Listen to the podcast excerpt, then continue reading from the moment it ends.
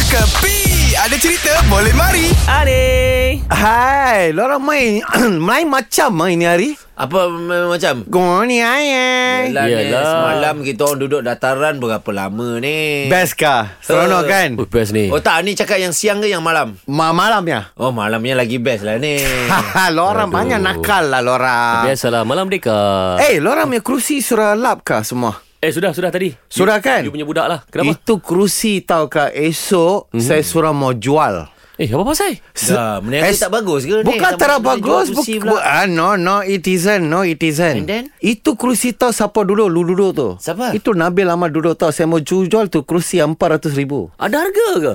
Eh Ada harga ke ni? Ada harga. Lu tanya. Lu, lu siapa apa? Radin kan? Ha. ABP yang menang kan? Ha. Saya mau jual 350 ribu. Eh. Ada orang mesti mau beli. Itu 30 pun orang tak nak, be. Ah, ni. Ni. Eh, apa pasal boleh tak boleh? Billy Eilish boleh bikin? Bila dia jual Dia jual apa pula? Jual kerusi ke? dia, jual, dia Tak- dah jual perabot ke sekarang?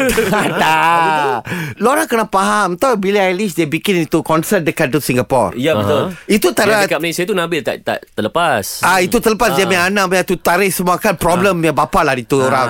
Okey itu tak ada apa. Ini Singapura. Ha?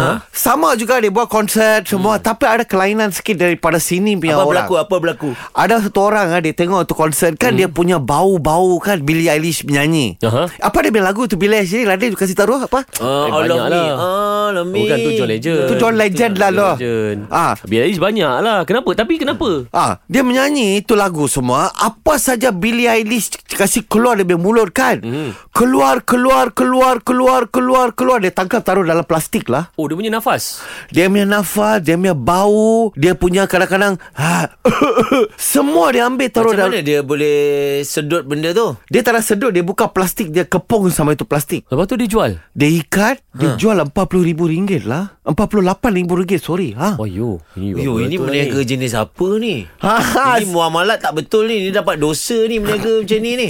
Tu saya heran sebab tu saya mau jual orang punya kerusi.